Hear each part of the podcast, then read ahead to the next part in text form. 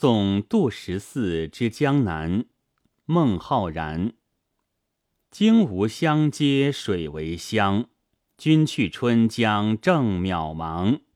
日暮征帆何处泊？天涯一望断人肠。这是一首送别诗。魁之原杨在，诗法佳数。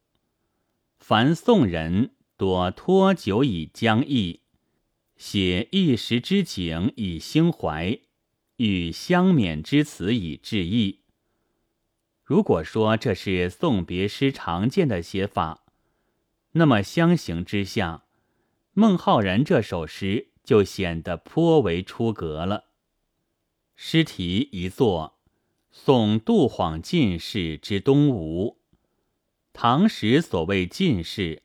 使后世所谓举子，得地者则称前进士。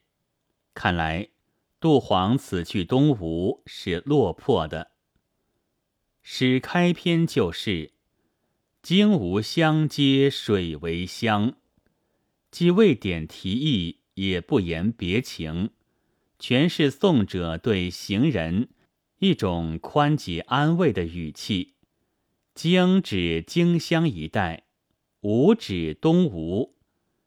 荆吴相接，恰似说天涯若比邻，谁道沧江无处分？说两地，实际以暗观送别之事，但先做宽慰，超乎送别诗常法，却别具生活情味。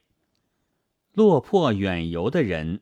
不是最需要精神上的支持与鼓励吗？这里就有劝杜黄放开眼量的意思。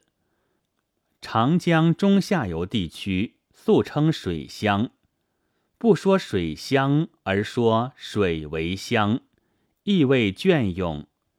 以水为乡的荆吴人，对漂泊生活习以为常，不以暂离为憾事。这样说来，虽含扁舟暂去来意，却又不着一字，造语洗练含蓄。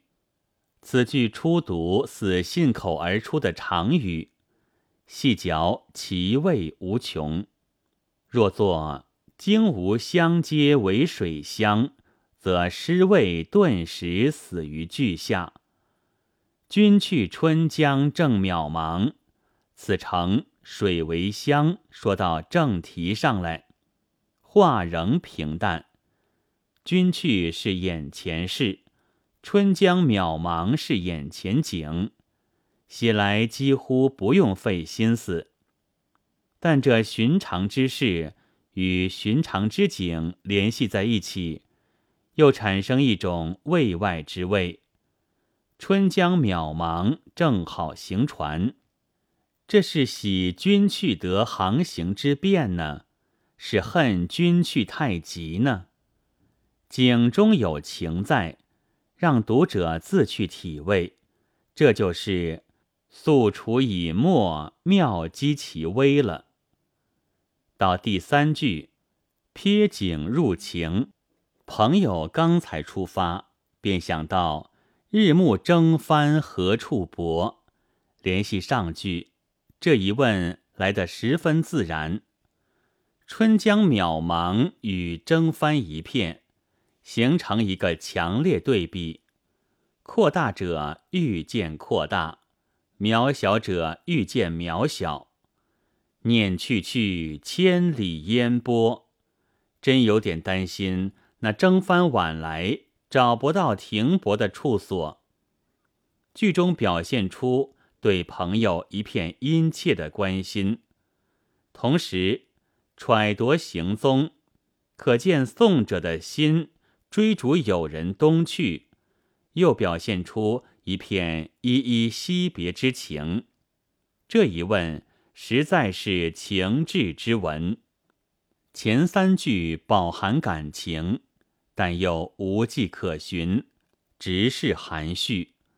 末句则足章显意，朋友别了，孤帆远影碧空尽，送行者放眼天涯，即是无间，不禁心潮汹涌。第四句将惜别之情上升到顶点。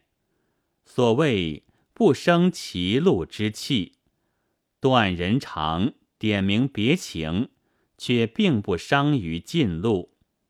原因在于前三句已将此情孕育充分，结句点破。